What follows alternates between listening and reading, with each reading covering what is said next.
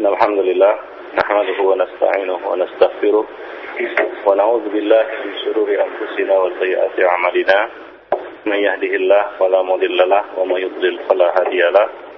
أشهد أن لا إله إلا الله وحده لا شريك له. وأشهد أن محمدا عبده ورسوله. يا أيها الذين آمنوا اتقوا الله حق تقاته ولا تموتن إلا وأنتم مسلمون. أما بعد فإن أحسن الكلام كلام الله وخير الهدي هدي محمد صلى الله عليه وسلم وشر الأمور محدثاتها وكل محدثة بدعة وكل بدعة ضلالة وكل ضلالة في النار Ikhwani Fiddin, Azani Allah wa iyyakum jami'an para pendengar yang berbahagia. Alhamdulillah pagi ini kita dapat bertemu kembali di majelis ilmu. kita masih membicarakan tentang dosa-dosa besar yang pembahasannya kita cuplik dari kitab Al-Kabair. Kita sudah membicarakan Al-Kabiratul Ula, dosa besar yang pertama yaitu asyirk, berikut uh. Nah, pada kesempatan ini kita akan membahas Al-Kabiratul Tsaniyah, dosa besar yang kedua yaitu qatlun nafs, membunuh jiwa tanpa hak. Qatlun nafsi bi ghairil haq, membunuh jiwa tanpa hak. Allah Subhanahu wa taala telah memberikan ancaman di dalam Al-Qur'an atas dosa ini. Di antaranya firman Allah Subhanahu wa taala dalam surat An-Nisa ayat 93 Wa may yaqtul mu'minan muta'ammidan fajaza'uhu ghadiba Allahu 'alaihi wa la'ana wa 'adda lahu 'adaban 'azima dan barang siapa yang membunuh seorang mukmin dengan sengaja maka balasannya adalah neraka jahanam sekali ia di dalamnya dan Allah Subhanahu wa taala murka kepadanya dan mengutuknya serta menyediakan adab yang besar baginya. Demikian pula dalam uh, ayat yang lainnya Allah Subhanahu wa taala mengatakan yaitu dalam surat Al-Furqan ayat 68 Allah mengatakan walladzina la yad'una ma'allahi ilahan akhar wa la yaqtuluna an-nafsa allati harrama Allah illa bil haqqi wa la yaznun. Wa man yaf'al dhalika yalqa athama yudha'af lahu al-'adhabu yawm al-qiyamati wa yakhlud fihi muhana illa man taba wa amana wa 'amila 'amalan shalihan dan orang-orang yang tidak menyeru tidak berdoa atau tidak menyembah bersama Allah Tuhan-Tuhan yang lain. Dan tidak membunuh jiwa yang Allah haramkan untuk dibunuh kecuali dengan alasan yang hak dan tidak berzina. Barang siapa yang melakukan dosa-dosa itu, dia akan menemuk, menem, dia akan mendapatkan dosa atas perbuatannya dan Allah Subhanahu wa taala akan melipat gandakan adab baginya pada hari kiamat.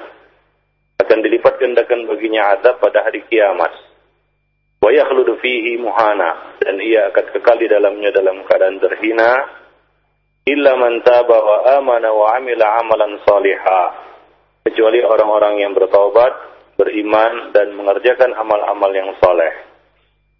Demikian juga dalam ayat yang lain Allah Subhanahu wa taala mengatakan yaitu dalam surat Al-Maidah ayat 32. Allah berfirman Min ajli dzalik katabna ala bani Israel annahu man qatala nafsan bighairi nafsin aw fasadin fil ardh faka'annama qatala an-nasa jami'an wa man ahyaha faka'annama ahya an-nasa jami'a. Dan oleh karena itu kami tetapkan atas Bani Israel bahwa barang siapa yang membunuh jiwa ya bi nafsin bukan karena dia telah membunuh seorang sebuah jiwa yang lain atau bukan karena ia melakukan kerusakan di muka bumi, maka seolah-olah ia telah membunuh seluruh manusia. Barang siapa yang membiar, uh, menghidupkannya, yaitu menjaga jiwa manusia, maka annama ahyan nasa jami'a, maka seolah-olah ia telah menjaga seluruh jiwa manusia yang lainnya. Allah Subhanahu wa taala di dalam ayat-ayat tersebut menjelaskan kepada kita beratnya dan besarnya dosa ya menumpahkan darah tanpa hak, menumpahkan darah manusia tanpa hak. Terlebih lagi apabila yang ditumpahkan itu adalah darah seorang muslim. Di mana Rasulullah Shallallahu alaihi wasallam menggolongkan itu sebagai salah satu dari uh, sab'ul mubiqat. Ya, seperti dalam sabda Nabi yang telah kita jelaskan pada pertemuan sebelumnya, Nabi mengatakan ijtanibu as-sab'al mubiqat. Jauhilah oleh kamu tujuh dosa-dosa besar yang membinasakan. Fadzakara qatlan nafs allati harramallahu illa bil haq. Rasulullah sallallahu alaihi wasallam menyebutkan salah satunya adalah membunuh jiwa yang Allah Subhanahu wa taala haramkan untuk dibunuh kecuali dengan alasan yang hak. Demikian pula ikhwan fillah azani Allah wa iyyakum jami'an para pendengar yang budiman. Rasulullah sallallahu alaihi wasallam pernah ditanya oleh seorang laki-laki dalam sebuah hadis yang sahih ayu dzambi a'zam indallahi ta'ala dosa apakah yang paling besar di sisi Allah Subhanahu wa taala? Maka ia mengatakan maka Nabi sallallahu alaihi wasallam bersabda atau menjawab anta ja'ala lillahi niddan wa huwa khalaqak engkau jadikan bagi Allah sekutu padahal dia dialah yang telah menciptakanmu. Qal summa kemudian apa lagi Qal, Nabi menjawab, "Antaqtula waladaka khasyata ayyat am'ak." Engkau membunuh anakmu karena engkau takut ia makan bersamamu. Kemudian laki-laki itu bertanya lagi, "Tsumma ai?" Qal, "Antuzani halilata jarik." Engkau berzina dengan istri tetanggamu. Fa anzalallahu ta'ala tasdiquha walladzina la yad'una ma'allahi lan akhar yaitu surat Al-Furqan ayat 68 yang kita bacakan tadi. Nah, di dalam hadis-hadis tersebut Rasulullah Sallallahu Alaihi Wasallam mengingatkan kepada kita ya, bahaya dan besarnya dosa membunuh jiwa tanpa hak. Demikian pula dalam beberapa hadis yang lain seperti hadis yang diriwayatkan oleh Abdullah bin Mas'ud radhiyallahu anhu bahwasanya Rasulullah sallallahu alaihi wasallam bersabda, "La taqtul la tuqtal nafsun zulman illa kana ala ibni adam al-awwal kiflun min damiha li'annahu awwal man sanna tidaklah terbunuh satu jiwa secara zalim melainkan atas anak Adam yang pertama mendapat bagian dari dosanya karena dialah yang pertama kali mencontohkan perbuatan tersebut pembunuhan tersebut. Yaitu uh, salah satu dari dua anak Adam yang telah mencontohkan kepada umat manusia dosa pembunuhan itu maka dosa pembunuhan ini adalah satu dosa yang sangat berat dan besar di sisi Allah Subhanahu wa taala. Abdullah bin Abbas radhiyallahu anhu meriwayatkan bahwa Rasulullah sallallahu alaihi wasallam bersabda, "Abghadun nasi ila Allah thalathatun." Ada tiga orang yang paling Allah benci. Mulhidun fil haram. Wa fil islami sunnatal jahiliyah wa mutallibu dami imri'in bi ghairi liyuhriqa damahu. Ada tiga orang yang paling dibenci oleh Allah Subhanahu wa taala. Yang pertama adalah orang yang melakukan kejahatan di tanah haram. Kemudian orang yang mencari tradisi ataupun mengikuti tradisi jahiliyah setelah ia memeluk Islam. Dan orang yang menuntut menuntut darah eh, seseorang tanpa hak untuk ditumpahkan. Orang yang menuntut darah seseorang untuk ditumpahkan tanpa alasan yang hak. Abu Darda radhiyallahu anhu pernah meriwayatkan bahwa ia mengatakan, aku mendengar Rasulullah sallallahu alaihi wasallam bersabda, "Kullu dzambin asallahu ayyaghfirahu illa man mata musyrikan aw mu'minan qatala mu'minan muta'ammidan." Semua dosa masih bisa diharapkan Allah Subhanahu masih bisa diharapkan Allah akan mengampuninya kecuali orang yang mati dalam keadaan musyrik atau orang mukmin yang sengaja membunuh mukmin yang lainnya. Dan diriwayatkan juga dari Ubadah bin Samit radhiyallahu anhu dari Rasulullah sallallahu alaihi wasallam bahwa Rasulullah bersabda, "Man qatala mu'minan faqtabaqa bi qatlihi lam yaqbalillahu minhu sarfan wala adla." Barang siapa yang membunuh seorang mukmin sedang ia bangga melakukannya, maka Allah Subhanahu wa taala tidak akan menerima darinya ganti dan tebusan apa pun. Dan juga dari Abu Darda dan Ubadah bin Samit radhiyallahu anhuma bahwa Rasulullah Shallallahu alaihi wasallam mengatakan, "La yazalul mu'minu mu'niqan salihan ma lam yusif daman haraman." Fa idza asaba daman haram daman haraman ballah. Seorang mukmin senantiasa menjadi mu'nik. Mu'nik artinya ya, yaitu dia cepat dan bersegera berjalan menuju amal soleh. Yaitu dia punya gairah dan semangat di dalam beramal soleh, di dalam berbuat kebaikan. Itu artinya mu'nik.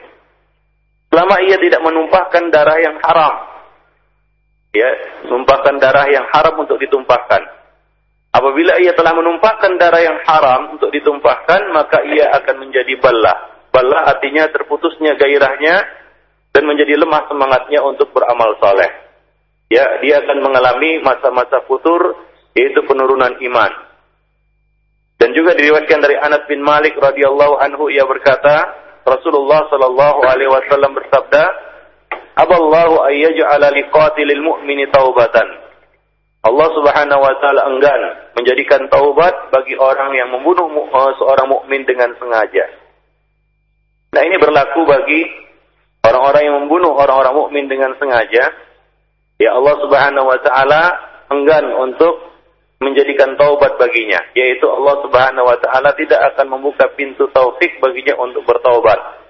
Ya, seperti halnya seorang mubtadi yang Allah Subhanahu wa taala tutup pintu taubat baginya yaitu sulit ya baginya untuk uh, untuk mendapatkan taubat atau untuk bertaubat kepada Allah Subhanahu wa taala. Ya, dalam hadis Rasulullah mengatakan, "Inna Allah ihtajaza taubat sahibi bid'atin hatta yada'a bid'atahu." Sesungguhnya Allah Subhanahu wa taala menghalang taubat seorang mubtadi hingga dia meninggalkan bid'ahnya. Ya sama seperti di sini Allah Subhanahu wa taala enggan menjadikan taubat bagi orang yang membunuh seorang mukmin. Yaitu Allah Subhanahu wa taala tidak akan membuka pintu taufik untuk bertaubat bagi eh, untuk bertaubat. Dan diriwayatkan juga dari Rifa'ah bin Syaddad Al-Kitbani ia berkata, kalau bukan karena perkataan yang aku dengar dari Amr bin Hamak Al-Khuzai niscaya aku akan datangi Mukhtar. Aku mendengar ia berkata, Rasulullah Shallallahu Alaihi Wasallam bersabda, Man ammana rajulan ala damihi, faqatalahu, fa innahu yahmilu liwa'a ghadrin yaumal qiyamah.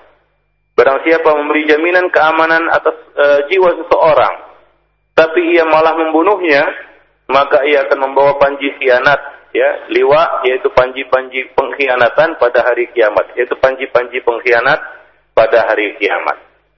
Nah, hadis-hadis yang kita bacakan tadi atau yang kita sampaikan tadi berisi satu uh, dapat kita simpulkan beberapa faedah di antaranya adalah kerasnya ya pengharaman menumpahkan darah seorang mukmin atau darah seorang muslim tanpa hak dan menumpahkan darah manusia secara umum.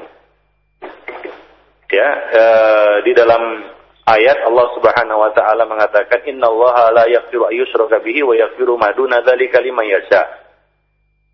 Sungguhnya Allah Subhanahu wa taala tidak mengampuni dosa syirik dan Allah mengampuni dosa selain syirik itu bagi yang dikehendakinya. Kemudian di dalam ayat yang lain Allah Subhanahu wa taala mengatakan illa man taba wa amana wa amila amalan salihah fa ulaika yubadilullahu sayiatihim hasanat yaitu surat Al-Furqan ayat 70.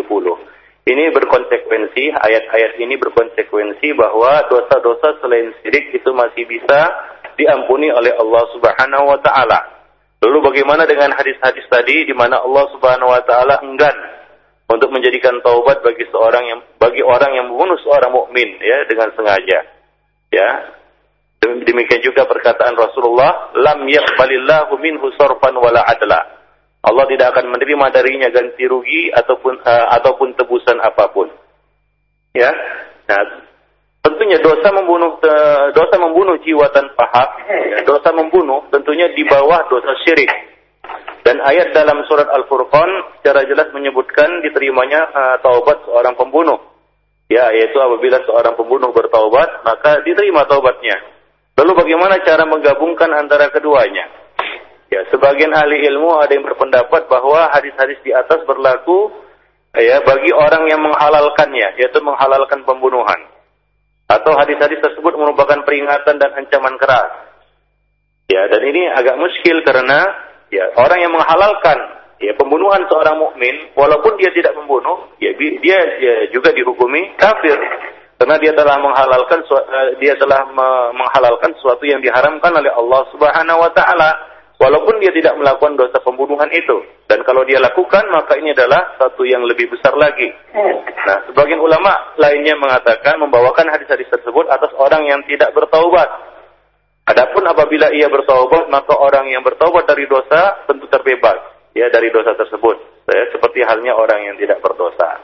Demikian. Jadi dapat kita katakan bahwa hadis-hadis yang menyebutkan Allah Subhanahu wa taala tidak mengampuni atau ber, uh, enggan untuk menjadikan taubat bagi orang yang membunuh seorang mukmin itu dibawakan kepada makna bahwa Allah Subhanahu wa taala tidak memberinya taufik untuk bertaubat ya. Tidak memberinya taufik untuk bertaubat. Tidak membuka pintu taufik baginya untuk bertaubat.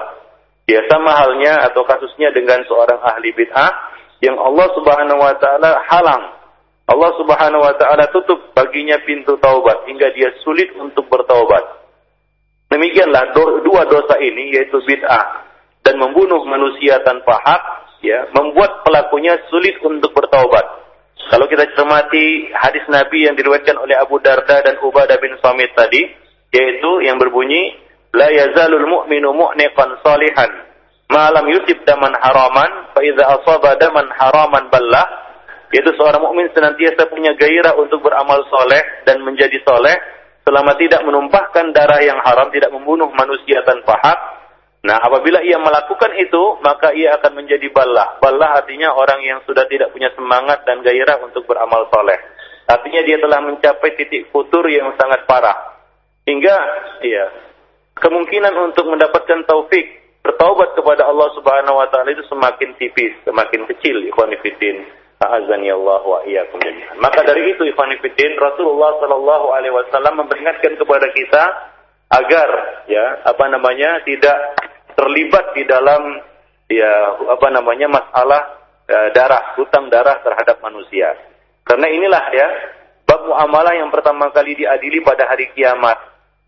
Dalam hadis Rasulullah Shallallahu Alaihi Wasallam mengatakan, yaitu hadis yang diriwayatkan oleh Imam Ahmad, Bukhari dan Muslim dari Ibnu Umar radhiyallahu anhuma, Nabi bersabda, "Awalu ma yuqda bainan nasi yaumal qiyamah fid dima." Bahwa perkara pertama yang akan diadili pada hari kiamat nanti adalah berkaitan dengan masalah darah. Ya, Masalah pertama atau kasus pertama, permasalahan pertama yang akan diadili di antara manusia nanti pada hari kiamat adalah masalah darah. Maka kalau kita bisa melepaskan diri kita dari hutang piutang di dalam masalah darah ini, maka hendaklah kita menjadi orang tersebut, yaitu kita bertemu Allah Subhanahu wa taala tanpa terlibat apa namanya hutang darah dengan dengan manusia lainnya, dengan orang lain. Nah, Rasulullah Shallallahu alaihi wasallam mengatakan la yazalul abdu ya fi fushatin min dinihi malam yusib daman haraman sesungguhnya seorang hamba senantiasa mendapat kelapangan di dalam agamanya selama ia tidak ya tertimpa ataupun tidak e, menimpa dirinya daman haraman yaitu hutang telah menumpahkan darah yang haram untuk dibunuh artinya selama dia tidak terlibat ya yang namanya pembunuhan manusia tanpa hak membunuh manusia tanpa hak Demikian ikhwan fillah azani Allah wa iyyakum jami'an. Maka dari itu Nabi memperingatkan kepada kita, la tarji'u ba'di kuffaran yadribu ba'dukum riqaba ba'din. Janganlah kamu nanti menjadi kafir peninggalku, ya, yaitu sebagian dari kamu menebas leher sebahagian yang lainnya. Demikian ikhwan fillah. Karena urusan membunuh manusia, apalagi seorang mukmin, ini adalah sesuatu yang sangat besar di sisi Allah Subhanahu wa taala. Di dalam sebuah hadis yang sahih diriwayatkan oleh Al-Imam Tirmizi, An-Nasa'i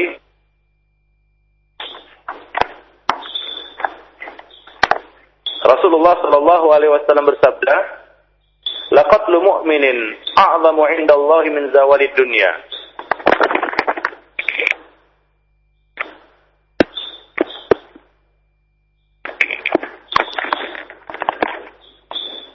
La zawalu uh, laqatlu mu'minin a'zamu 'inda Allah min zawalid dunya. Ya terbunuhnya seorang mukmin itu lebih besar di sisi Allah Subhanahu wa taala daripada musnahnya atau hilangnya dunia. Ya, jadi ini menunjukkan besarnya dosa ya di sisi Allah Subhanahu wa taala dosa membunuh seorang mukmin tanpa hak di sisi Allah Subhanahu wa taala. Maka hendaklah kita bersikap warok terhadap darah ya apa namanya uh, saudara-saudara kita sama kaum muslimin. Demikian juga darah orang-orang yang tidak halal ataupun haram untuk ditumpahkan. Nabi mengatakan al-kabair ya termasuk dosa-dosa besar itu adalah al-israku billah wa qatlun nafsi wal yaminul ghamus. Ya, dosa-dosa besar itu adalah berbuat syirik kepada Allah, membunuh jiwa tanpa hak dan bersumpah palsu. Bersumpah palsu. Demikian ikhwan fillah. Bahkan bukan hanya darah seorang mukmin, ya.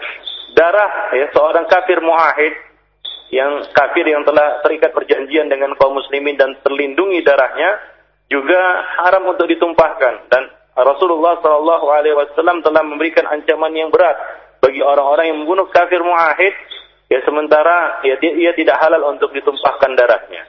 Ya, Al Imam Al Bukhari meriwayatkan ya dari Ibnu Amr dari Abdullah bin Amr ya uh, ia berkata qala Rasulullah sallallahu alaihi wasallam man qatala muahidan lam lam yurih raihatal jannah wa inna raihataha la tujad min masirati arba'ina aman. Barang siapa yang membunuh kafir muahid ia tidak akan mencium wanginya sorga atau aroma sorga. Padahal sesungguhnya wanginya sorga itu ya dapat dicium ya dari jarak perjalanan selama 40 tahun. Demikian ya. Jadi artinya ia akan jauh dijauhkan dari surga Allah Subhanahu wa taala. Ia tidak akan mencium aroma surga pada aroma surga itu sudah tercium ya apa namanya eh, eh, selama 40 eh, hari atau 40 tahun perjalanan. Demikian ikhwan fillah azani Allah wa iyyakum jami'an. Jadi ya hendaklah seorang um, mukmin itu berhati-hati ya terhadap apa namanya darah uh, saudaranya sama kaum muslimin dan darah orang-orang yang haram untuk dia tumpahkan. Dalam sebuah hadis Rasulullah Shallallahu Alaihi Wasallam menjelaskan, ya, bagaimana seorang itu, ya, walaupun dia tidak melakukan pembunuhan itu, tapi dia punya niat, ya, punya tekad untuk membunuh, maka ia akan terkena dosa yang sama. Ya, Nabi mengatakan idal taqal muslimani bisayfi bisayfaihima fal qatil wal maqtul finnar. Apabila dua orang muslim bertemu dengan membawa pedang-pedang mereka berdua, maka yang membunuh dan yang dibunuh di dalam neraka. Qila ya Rasulullah, hadzal qatil fama balul maqtul. Nah, yang wahai Rasulullah, yang membunuh sudah jelas. Lalu bagaimana yang dibunuh, yang terbunuh? Qal maka Nabi mengatakan li'annahu kana harisun ala qatli sahibihi. Karena dia bermaksud dan berniat untuk membunuh uh, temannya itu atau saudaranya itu, ya lawannya itu. Nah demikian. Dia haris, yaitu dia juga punya uh, apa namanya punya niat yang kuat untuk membunuhnya, ya. Uh, dan dia sudah melakukannya dengan memegang senjatanya dan bersiap-siap membunuhnya. Hanya saja ia kedahuluan dan dibunuh oleh lawannya. Dan demikian ikhwan fillah azani Allah wa iyyakum jami'an. Ya. Jadi ini merupakan ancaman yang berat ya bagi orang-orang yang yang yang apa namanya yang ya, terlalu gampang untuk menumpahkan darah ya saudaranya sama muslim ikhwan fillah azani Allah wa iyyakum jami'an. Baik. Nah, di dalam uh, sebuah hadis ikhwan fillah azani Allah wa iyyakum jami'an ya uh, disebutkan ya bagaimana ya haramnya membunuh ya eh, jiwa yang telah muslim ya yang telah muslim. Artinya yang telah masuk Islam yang telah menganut Islam. Ya walaupun dia baru masuk Islam ya atau zahirnya muslim. Ya meskipun ya ada hal-hal yang mencurigakan padanya. Ia tetap tidak boleh ditumpahkan darahnya. Ya diriwayatkan dari Misdad Ibn al-Aswad radhiyallahu anhu ia berkata Aku bertanya kepada Rasulullah Sallallahu Alaihi Wasallam, bagaimana pendapat anda jika aku bertemu dengan seorang laki-laki kafir, lalu kami pun berkelahi, yaitu beradu pedang, bertempur, hingga ia berhasil menebas hingga putus belah tanganku dengan pedangnya. Namun kemudian ia terdesak ke, ke, ke sebuah pohon dan ia mengatakan, aku masuk Islam. Yaitu dia masuk Islam. Dia bersahadat. Apakah aku boleh membunuhnya? Setelah ia mengatakan perkataan itu, ya Rasulullah. Maka beliau menjawab, la taqtulhu. Jangan kamu bunuh dia. Aku katakan, Al-Misdad bin Aswad mengatakan, Ya Rasulullah, ia telah mengucapkan ia mengucapkan perkataan tersebut setelah ia menebas sebelah tanganku. Maka Rasulullah kembali menjawab, "La taqtulhu." Jangan kamu bunuh dia. Fa in qataltahu fa innahu bimanzilatika qabla an taqtulahu wa innaka bimanzilatihi qabla an yaqula kalimatahu allati qala. Jika kamu lakukan juga, yaitu kamu bunuh dia, berarti kedudukanmu sama dengan kedudukan eh, kedudukannya. Berarti kedudukannya sama dengan kedudukanmu sebelum kamu membunuhnya. Dan kedudukanmu sama dengan kedudukannya sebelum ia mengucapkan ucapan tersebut. Sebelum ia mengatakan perkataannya itu. Artinya apa? Berpindah posisi atau berpindah kedudukan. Engkau bisa menjadi kufur eh, seperti ya, sebelum ia mengucapkan kalimat itu dan ia adalah muslim ya eh, sebagaimana engkau sebelum membunuhnya. Nah demikian ikhwan fillah Allah wa iyyakum jami'an dan para pendengar yang budiman bagaimana di sini Rasulullah sallallahu alaihi wasallam uh, mengingatkan kepada kita ya mengingatkan kepada para sahabat dan kepada umatnya tentang larangan keras membunuh seorang yang telah zahirnya dia menyatakan sebagai seorang muslim.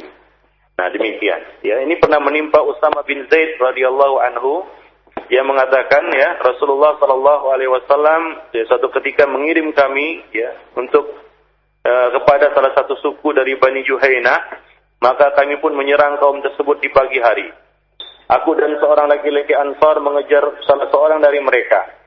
Nah ketika ia tidak dapat lagi berkutik, ia mengucapkan kalimat La ilaha illallah. Ya, Lalu mendengar kalimat tersebut, laki-laki Ansur itu menghentikan serangannya.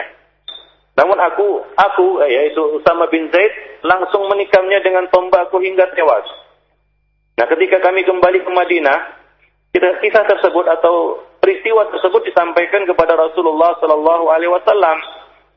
Maka Rasul berkata, Ya Usama, apakah kamu membunuhnya setelah ia mengucapkan la ilaha illallah? Maka aku menjawab, ya Rasulullah, ia mengucapkannya karena ia takut dibunuh. Maka Rasulullah Shallallahu Alaihi Wasallam mengatakan, apakah kamu bunuh dia setelah mengucapkan eh, kalimat la ilaha illallah? Maka beliau terus mengulang-ulang kalimat tersebut hingga aku berkhayal kalau seandainya pada saat itu aku belum masuk Islam, ya, atau pada saat itu eh, baru pada saat itulah aku memeluk Islam. Jadi demikian ikhwani fiddin azani Allah wa iyyakum jami'an. Dan ini ya tarbiyah Rasulullah sallallahu alaihi wasallam ini sangat membekas ya kepada Usama bin Zaid hingga beliau yaitu Usama bin Zaid ya tidak pernah terlibat di dalam pertumpahan darah sama kaum muslimin sudah peristiwa tersebut. Ini menunjukkan bahwa bahwasanya beliau benar-benar bertaubat dari dosa membunuh seorang muslim tanpa hak. Nah demikian ikhwan fillah azani Allah wa iyyakum jami'an. Jadi wajib kita untuk menilai dan memandang seseorang itu menurut zahirnya. Dan kita dilarang meneliti ataupun menelusuri apa yang ada di dalam batinnya. Nah, kalau ia zahirnya sudah muslim, maka kita dilarang untuk uh, membunuh jiwanya. Nah, dan apabila ada sesuatu yang menunjukkan masuknya seseorang ke dalam Islam, baik maupun uh, dari ucapannya maupun perbuatannya, maka telah halal uh, telah halam uh, telah, telah haramlah darahnya yaitu telah terpeliharalah darahnya ya kecuali dengan haknya ya kecuali dengan alasan yang hak untuk ditumpahkan darahnya. Nah demikian. Dan barang siapa melakukan pembunuhan tersebut ya sementara ia mengetahui keharamannya maka ia ya, berhak dijatuhi hukuman kisah ya nah apabila ia tidak uh, mengetahui hukumnya maka ia wajib membayar tebusan nah demikian yang konfidin yaitu diat Nah, ya, demikianlah ya beberapa hadis-hadis dari Rasulullah Sallallahu Alaihi Wasallam yang menunjukkan kepada kita bagaimana ya beratnya uh, dosa ya orang yang membunuh jiwa tanpa hak. Bukan hanya dosa seorang mukmin atau seorang uh, do, uh, apa namanya darah seorang mukmin ataupun seorang muslim, bahkan darah orang-orang di luar muslim atau di luar Islam yang telah dilindungi darahnya oleh Islam itu juga tidak boleh dibunuh ataupun ditumpahkan darahnya tanpa alasan yang hak. Ya seperti ya hadis yang kita bacakan tadi dan juga hadis yang berbunyi ala wa man qatala nafsan muahad muahidatan laha dhimmatullah wa dhimmatu rasulih faqad akhara dhimmatullah wa la yurih raihatal jannah wa inna rihaha la yujad min masirati khamsina kharifan. Ingatlah barang siapa yang membunuh jiwa yang telah dipelihara yang telah terikat perjanjian dan telah dilindungi oleh Allah dan Rasulnya, maka ia telah eh, apa namanya melanggar ya perlindungan Allah Subhanahu wa taala dan ia tidak akan mencium aroma sorga. Padahal aroma sorga itu sudah dapat dicium dari uh, perjalanan selama uh, 50 tahun. Demikian ikhwan fillah rahimani wa rahimakumullah jami'an ya. Jadi itulah dia mudah-mudahan ya kita termasuk hamba-hamba Allah Subhanahu wa taala yang terlindungi dan terhindar dari dosa ya apa namanya hutang darah ini ataupun dosa membunuh jiwa tanpa hak ya karena ini merupakan salah satu dosa besar yang bisa apa namanya menjadi ganjal ya ganjalan bagi seorang ya, manusia nanti di hadapan Allah Subhanahu wa taala. Ingat bahwasanya hutang darah ini adalah ya masalah pertama ataupun uh, kita katakan permasalahan pertama atau persoalan pertama yang akan diadili di antara manusia nanti pada hari kiamat ya pada hari kiamat nanti. Nah, itulah dia dosa besar yang kedua yaitu membunuh jiwa tanpa hak. Nah, itu saja mungkin yang Baik, dapat kita sampaikan pada kesempatan yang berbahagia ini ya dan lebih dan kurang saya mohon maaf. Aku lupa lihat wa astaghfirullah li wa lakum muslimin innahu huwal ghafurur rahim.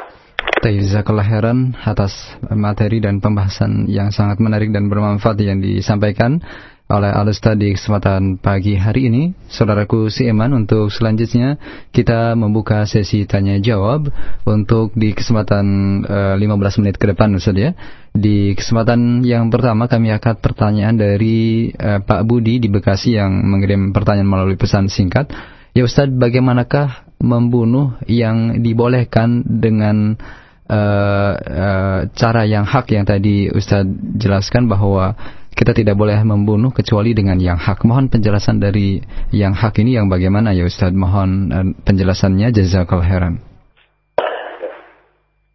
Rasulullah Shallallahu Alaihi Wasallam telah menjelaskannya di dalam uh, hadis beliau, yaitu ya ya yang pertama adalah uh, uh, nafsu bin nafsi, ya. Yang dibunuh karena telah membunuh jiwa yang lain, yaitu kisos ya darah dibayar dengan darah. Ya, orang yang telah membunuh maka hukumnya di dalam Islam ya hukum hududnya adalah dikisos. Ya, yaitu dibunuh juga. Nah, itulah dia perkara pertama, yaitu dia boleh ditumpahkan darahnya karena dia telah menumpahkan darah orang lain. Nah, kemudian azina ba'dal ihsan. Ya. Dia berzina setelah dia menikah. Yaitu hukumnya dirajam. Ya, hukumnya dia di dirajam. Nah, kemudian ya al-murtad, orang yang mengganti agamanya. Orang yang mengganti agama atau menukar agamanya yaitu murtad. Ya, keluar dari Islam dan memisahkan diri dari jemaatul muslimin. Ya, Nabi mengatakan man baddala dinahu faqtuluh. Barang siapa yang mengganti agamanya maka bunuhlah dia. Maka bunuhlah dia. Nah demikian. Ya, nah itulah dia ya seorang apa namanya jiwa itu boleh dibunuh karena alasan-alasan yang disebutkan oleh Nabi tadi. Ya, dan hmm. tentunya ya kafir harbi yang memerangi kaum muslimin atau siapa saja membantu kaum muslimin uh, untuk memerangi kaum muslimin maka darahnya boleh ditumpahkan. Hmm. Nah, demikian ya. ya. Taib kelahiran jawabannya dan berikutnya dari pesan singkat kembali dari saudara Urwah yang bertanya, Ya Ustaz, bagaimanakah dengan uh, orang yang mempertahankan hartanya kemudian uh, terjadi uh, pembunuhan terhadap perampok yang akan merampas harta? Apakah demikian juga termasuk uh, hal dosa yang dilarang atau bagaimana ya Ustaz? Mohon penjelasannya. Nah, membela harta dan jiwa ya hingga dia terbunuh atau membunuh ya dia tentunya tidak uh, terkena hudud ya karena dia dibolehkan untuk membela jiwanya ya ya seorang diancam jiwanya kemudian dia melawan dan dia apa namanya uh, menumpahkan darah orang yang mengancam jiwanya itu maka tidak ada hudud atasnya. Nah kemudian juga apabila dia terbunuh maka dia terhitung syahid ya. Mangqatala duna irdihi wa malihi ya fahuwa syahid. Barang siapa yang terbunuh karena membela hartanya ataupun kehormatannya, maka ia tergolong syahid. Nah, dan apabila ia dalam membela diri itu dia ya terpaksa atau ya harus membunuhnya, ya ya maka tidak ada hudud atasnya. ya secara syar'i dia tidak berdosa ya dia tidak terkena hudud atau tidak terkena dosa wallahu a'lam bisawab baik Ternyata ada orang yang masuk ke dalam rumah kita ingin merampas harta, harta kita dan menodong kita dengan senjatanya lalu kita melawan dan membuat orang itu terbunuh maka ya tidak ada hudud atas kita dan apabila kita terbunuh maka kita terhitung syahid wallahu a'lam bisawab Baik, terima kasih atas jawaban yang Ustaz sampaikan. Kemudian kita angkat dari telepon saja di kesempatan pagi ini ada Pak Alim di perjalanan saat ini. Silakan Pak. Halo. Ya, uh, terputus tampaknya kita angkat kembali di 0218236543. Halo. Ya. Ya, dengan Ustaz. Ya, Waalaikumsalam Pak Alim ya. Salim. Pak Salim, silakan Pak. Ya, di jalan Ustaz. Silakan. Yeah. Anda mau tanya bagaimana sikap kita uh, melihat kejadian yang dialami para sahabat yang pernah terjadi perang persaudara, persaudaraan ya, perang saudara ya di antara mereka. Iya. Sikap kita yang benar tuh bagaimana Ustaz? Baik. Terima kasih Pak Salim. Waalaikumsalam warahmatullahi wabarakatuh. Baik. Iya. Tadi ada kita sampaikan hadis dari Rasulullah Shallallahu Alaihi Wasallam ya dari riwayat dari Abu Bakrah ya yang dikeluarkan oleh Al Imam Ahmad, Bukhari, Muslim, Abu Daud dan Nasai idza iltaqa al-muslim idza iltaqa al-muslimani bi sayfayhima fal qatil wal maqtul finnar jika bertemu dua muslim dengan pedang keduanya ya lalu al-qatil wal maqtul finnar yang membunuh dan yang dibunuh di dalam neraka. Ya. Ketika ditanyakan kepada Rasulullah kenapa orang yang dibunuh juga masuk neraka? Li'annahu kana harisan ala qatli sahibihi. Karena ia juga bermaksud untuk membunuh ya musuhnya ataupun lawannya. Nah, ini dijelaskan oleh para ulama, ya maksud dari hadis ini. Qala al-Imam Abu Sulaiman rahimahullah, "Hadza innama yakunu kadzalika idza lam yakuna yaqtatilani ala ta'wil." Nah, ini berlaku apabila keduanya ya bukan berperang ataupun saling apa namanya membunuh ala ta'wil karena ta'wil. Innama yaqtatilani ala adawatin bainahuma aw asabiyatin aw talabid dunya aw ri'asa aw uluwin. Namun keduanya itu saling membunuh karena permusuhan antara keduanya, ya karena fanatisme, ya karena men mengejar dunia atau karena mengejar kedudukan ataupun mengejar ke, apa namanya kehormatan dan sejenisnya. Nah, apa yang terjadi di antara sahabat, ya mereka uh, mereka terlibat di dalam peperangan yang terjadi di dalamnya pertumpahan darah. Mereka berperang atau mereka melakukan itu karena istihad masing-masing, ala ta'wil. Ya, masing-masing beristihad dan istihad mereka adalah istihad yang sah karena mereka adalah para mustahid yang apabila beristihad benar maka dapat dua pahala dan jika beristihad salah maka dapat satu pahala. Ya, maka mereka tidak masuk dalam hadis yang kita bacakan tadi karena mereka yaqtatilani ala ta'wil. Ya, mereka para sahabat itu berperang ala ta'wil. Ya, karena ta'wil dan ya, ya, itu maksudnya adalah ya masing-masing kedua belah pihak menganggap mereka berada di pihak yang benar berdasarkan istihad mereka masing-masing. Namun kita tahu bahwasanya Ali bin Abi Thalib lebih dekat pada kebenaran istihadnya daripada pihak Muawiyah bin Abi Sufyan. Namun kita harus menahan diri dari mengomentari apa yang terjadi di antara para sahabat karena itu adalah hasil dari istihad mereka yaitu para sahabat radhiyallahu anhum jami'an. Nah demikian. Namun hadis yang kita bacakan tadi apabila keduanya saling membunuh ya saling berperang saling menumpahkan darah ala ada watin bainahuma karena permusuhan di antara keduanya. Ya, bukan disebabkan istihad dalam eh, dalam urusan din ya. Atau asabiyatin atau karena membela fanatisme golongan atau daerah. Ya, atau fanatisme-fanatisme yang lainnya. Atau karena urusan dunia untuk mengejar dunia atau harta atau untuk mengejar ke, eh, pucuk kepemimpinan atau mengejar ke, kekuasaan atau riasa atau untuk mengejar ulu, untuk mengejar ke, kedudukan yang tinggi. Ya, nah demikian yang konfidena azani Allah wa iyyakum jami'an. Jadi keluar di dalamnya orang yang saling membunuh karena takwil tadi ya. Dan orang yang mempertahankan dirinya, mempertahankan kehormatannya seperti yang ditanyakan sebelumnya tadi. Nah demikian yang konfidena azani Allah wa iyyakum. Terima kasih. Uh, kemudian kita masih ada waktu tadi ya di kesempatan 10 menit ke depan. Ada Pak Iwan di Mampang eh, Jakarta Selatan yang sudah masuk mulai telepon. Silakan Pak. Assalamualaikum Ustaz. Waalaikumsalam warahmatullah saya mau tanya Ustaz. Uh, jadi saya dulu pernah kejadian bahwa uh, saya punya istri itu uh, selingkuh dengan seorang kafir gitu Ustaz hmm, itu uh, boleh nggak uh, seorang kafir itu saya bunuh gitu loh. Hmm. Itu aja Ustaz. Assalamualaikum warahmatullahi khairan. Waalaikumsalam warahmatullahi wabarakatuh. Silakan Ustaz. Iya, itu berkaitan dengan pelaksanaan hukum hudud ya. Pelaksanaan hukum hudud ini harus diserahkan kepada waliul amri. Kita tidak boleh bertindak sendiri untuk melaksanakan hukum kisos, rajam dan sejenisnya. Pelaksanaan pelaksanaan hukum-hukum ini harus diserahkan kepada waliul amri, ya kepada pemerintah yang berwenang untuk melakukan ataupun melaksanakan ya hukum tersebut. Ya, karena kita tinggal di negeri yang eh, berdaulat, ada pemerintah, mereka lah yang berhak untuk menjalankan hukum-hukum itu. Nah, pasal apakah mereka melakukannya atau tidak, melakukan hukum itu atau tidak itu itu adalah uh, urusan mereka itu adalah tanggung jawab dan apa namanya yang menjadi tanggung jawab mereka nanti di hadapan Allah Subhanahu wa taala. Tapi kita selaku rakyat ya tidak boleh melakukan uh, tanfizul hukum. Ya tidak boleh melaksanakan hukum-hukum tersebut ya secara pribadi atau perorangan. Nah itu dilarang, ya tidak boleh jawabannya. Nah diserahkan kepada waliul amri yang berwenang untuk melakukannya. Nah demikian ikhwan fillah azani Allah wa iyyakum jami'an. Nah dalam kesempatan ini ikhwan fillah para hadirin yang berbahagia perlu kita ingatkan sekali lagi ya. Jadi tidak boleh bagi rakyat untuk melakukan hukum hudud sendiri.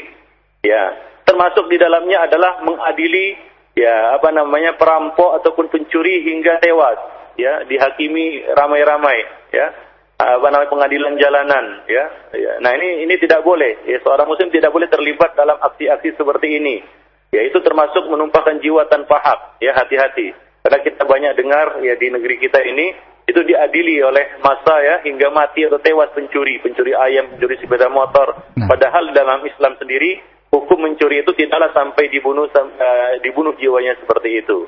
Nah demikian ya. Jadi harus hati-hati. Janganlah kita terlibat di dalam menumpahkan darah seorang muslim tanpa hak. Atau menumpahkan darah siapa saja nah. tanpa hak. Nah demikian. Taib, jazakallah khairan jawabannya dan kemudian kita angkat pertanyaan yang berikutnya dari pendengar kita di Jakarta. Silakan, Bu. Uh, Assalamualaikum Ustaz. Waalaikumsalam warahmatullahi Saya ingin bertanya tentang bagaimana cara bertobat untuk orang yang telah melakukan zina. Uh, karena masa lalunya itu sangat suram dan karena masa lalunya itu. Pernikahannya jadi terhalang dan bagaimana cara untuk bertobat dengan yang sebenar-benarnya sehingga waktu pernikahannya itu enggak jadi kafal Baik. untuk masa depannya nanti. Terima Baik. kasih. Nah. Assalamualaikum warahmatullahi wabarakatuh. Waalaikumsalam warahmatullahi wabarakatuh. Silakan Ustaz. Ya, uh, untuk dosa zina ya, tentunya nah. dosa yang besar nanti akan kita bahas secara khusus setelah kabirah yang berikut hmm. pada kabirah yang berikutnya ya, iya. ya dosa-dosa besar yang berikutnya nanti. Hmm. hmm. Ya tentunya untuk kondisi sekarang ini ya, di mana ya eh, secara hukum hudud ya, secara hukum hudud dosa zina itu apabila dia belum menikah maka dicambuk 80 kali ya, uh, apa 100 kali. Nah apabila dia sudah menikah maka hukumannya adalah dirajam. Namun jika hukum itu tidak uh, dijalankan maka kewajiban yang uh, kewajiban atas siapa saja yang jatuh dalam dosa zina ini adalah bertaubat kepada Allah Subhanahu wa taala dengan taubatan nasuha. Jadi kewajiban uh, ya, saudari adalah bertaubat sungguh-sungguh kepada Allah Subhanahu wa taala dan melaksanakan syarat-syarat taubat, yaitu yang pertama yaitu menyesali perbuatan tersebut. Yang kedua, berazam bertekad untuk tidak kembali melakukannya di kemudian hari. Yang ketiga adalah ya segera meninggalkan dosa tersebut, yaitu tidak melakukannya. Ya, dan tidak apa namanya? tidak melakukannya kembali, ya. Dan tidak melakukan uh, anid dambi, yaitu mencabut diri dari dosa tersebut. Nah demikian Khonifuddin dan para pendengar yang budiman. Baik. Allah Subhanahu wa taala mengatakan di dalam ayatnya yang kita bacakan tadi, "Walladzina la yad'una ma'allahi ilan akhar wa la yaqtuluna wa la yaqtuluna an-nafsa allati haramallahu illa bil haqqi wa la yaznun." Tidak berzina. Wa may yaf'al dzalika yalqa asama. Barang siapa yang melakukan itu maka dia akan mendapatkan akibat dari dosa-dosanya. Yudha'af lahul azabu yaumal qiyamati wa yakhludu fihi muhana. Dilipat gandakan baginya azab pada hari kiamat dan dia akan kekal di dalamnya dalam keadaan terhina. Tapi ada pengecualiannya. Illa kecuali mantaba orang yang bertaubat wa amana wa amila amalan salihah. Kemudian mengiringi taubatnya dengan iman dan amal saleh Maka apa uh, hasilnya? Faulaika yubaddilullahu sayiatihim hasanat. Mereka lah orang-orang yang Allah Subhanahu wa taala ganti dosa-dosa mereka, keburukan-keburukan mereka menjadi pahala-pahala. Wa kana Allahu ghafurur rahimah. Dan Allah Subhanahu wa taala adalah Rabb yang Maha Pengampun lagi Maha Penyayang. Nah, apabila ya kita benar-benar bertaubat kepada Allah Subhanahu wa taala dengan taubatan nasuha yaitu taubat yang memenuhi tiga syarat taubat tadi. Kemudian mengiringinya dengan iman dan amal soleh. Ya, kita beriman dan beramal soleh. Rajin menuntut ilmu karena uh, sebab kita jatuh dalam perbuatan dosa tersebut adalah karena kita jauh dari ilmu, iman dan amal soleh. Maka niscaya Allah Subhanahu wa taala akan mengganti dosa-dosa kita menjadi pahala-pahala. Para ulama menjelaskan maksudnya ada dua. Yang pertama adalah Allah akan ganti perbuatan buruk kita menjadi perbuatan baik. Ya, kemudian yang kedua, makna yang kedua adalah Allah Subhanahu wa taala akan ganti dosa-dosa itu menjadi pahala-pahala. Catatan-catatan dosa itu berubah menjadi catatan-catatan pahala. Itu bagi orang-orang yang sungguh-sungguh bertaubat dan mengiringi taubatnya dengan iman dan amal soleh. Nah, mudah-mudahan kita bisa menjadi hamba yang ya bertaubat kepada Allah Subhanahu wa taala setiap saat. Nabi mengatakan kullu bani Adam khata wa khaira khata'ina tawabun. Sesungguhnya setiap bani Adam pasti berbuat salah dan sesungguhnya sebaik-baik hamba yang bersalah adalah yang segera dan banyak-banyak bertaubat kepada Allah Subhanahu wa taala. Wallahu a'lam Jazakallah khairan dan uh, pertanyaan tadi adalah pertanyaan penutup kita di kesempatan pagi hari ini. Terima kasih atas keluangan waktu yang Ustaz berikan di kesempatan pagi ini. Semoga Allah Subhanahu wa taala memberkahi dan menjaga Ustaz berserta keluarga. Ada kesimpulan akhir untuk menutup perjumpaan kita silakan Ustaz. Ya, uh, demikian para pendengar yang budiman, para hadirin yang berbahagia, ya kajian kita pada pagi ini yaitu dosa besar yang kedua membunuh jiwa tanpa hak ini merupakan dosa besar yang Allah Subhanahu wa taala ancam di dalam banyak ayat dan diancam oleh Rasulullah sallallahu alaihi wasallam di dalam banyak hadis yang kita bacakan tadi dan e, dosa ini adalah dosa yang uh, kita katakan sulit bagi pelakunya untuk bertaubat kepada Allah Subhanahu wa taala. Ya seperti hadis-hadis yang kita bacakan tadi bahwa Allah Subhanahu wa taala enggan untuk menjadikan taubat bagi orang yang telah menumpahkan darah yang haram untuk ditumpahkan yaitu sulit untuk mendapatkan taufik bertaubat kepada Allah Subhanahu wa taala. Akan hilang gairah dan semangatnya untuk berbuat baik dan akan jauh dia dari apa namanya dari uh, dari amal saleh.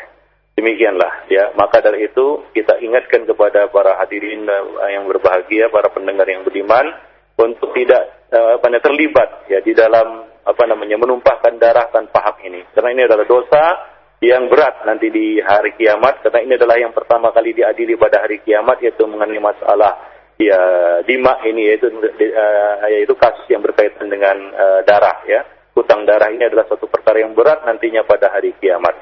Nah dalam kesempatan ini juga tidak lupa saya ingatkan bahwa pembunuhan di dalam Islam itu ada ada beberapa tingkatan.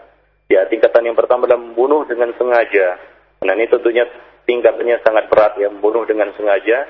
Kemudian yang kedua membunuh ya tidak sengaja. Ini tentunya lebih ringan ya. Misalnya kita tanpa sengaja membunuh ya seorang ya, sebuah jiwa ya. Kemudian yang ketiga ini yang sama-sama yaitu mirip ya tidak sengaja. Mirip tidak sengaja. Ya, saya contohkan di, di jalan raya saja misalnya ya, di jalan raya saja. Ini tiga jenis pembunuhan ini bisa terjadi. Ya, misalnya seorang mengendarai kendaraannya dengan kecepatan tinggi dan dia sadar ya bahwasanya dengan kecepatan itu atau dengan dengan dengan sikapnya yang ugal-ugalan itu bisa menumpahkan darah orang lain. Ya. Ya dia terobos lampu merah misalnya. Ya dia terobos lampu merah lalu dia menab, uh, dia menabrak seseorang hingga mati. Maka ini tergolong menumpahkan darah mirip tidak sengaja. Nah kalau dia sengaja misalnya menabrakkan seseorang eh, kendaraannya kepada seseorang, maka ini adalah pembunuhan pembunuhan sengaja. Ya. Nah kemudian yang ketiga kalau dia telah mematuhi seluruh peraturan lalu lintas, ya lalu ada orang yang melanggar peraturan lalu lintas dia tabrak, ya ini adalah pembunuhan murni tidak sengaja. Jadi di, di, di jalan raya saja tiga jenis pembunuhan ini bisa terjadi, ya tiga jenis tertumpahnya darah ini bisa terjadi. Jadi hendaklah kita harus berhati-hati dan senantiasa waspada kalau bisa, ya kalau bisa jangan sampai kita terlibat hutang darah dengan siapa pun. Ya, nah karena itu urusannya akan menjadi berat di sisi Allah Subhanahu wa taala. Demikian saja mudah-mudahan kita semua terhindar dari hutang di dalam masalah darah ini. Aku lu qouli hadza wa astaghfirullah li wa lakum muslimin innahu huwal ghafurur rahim.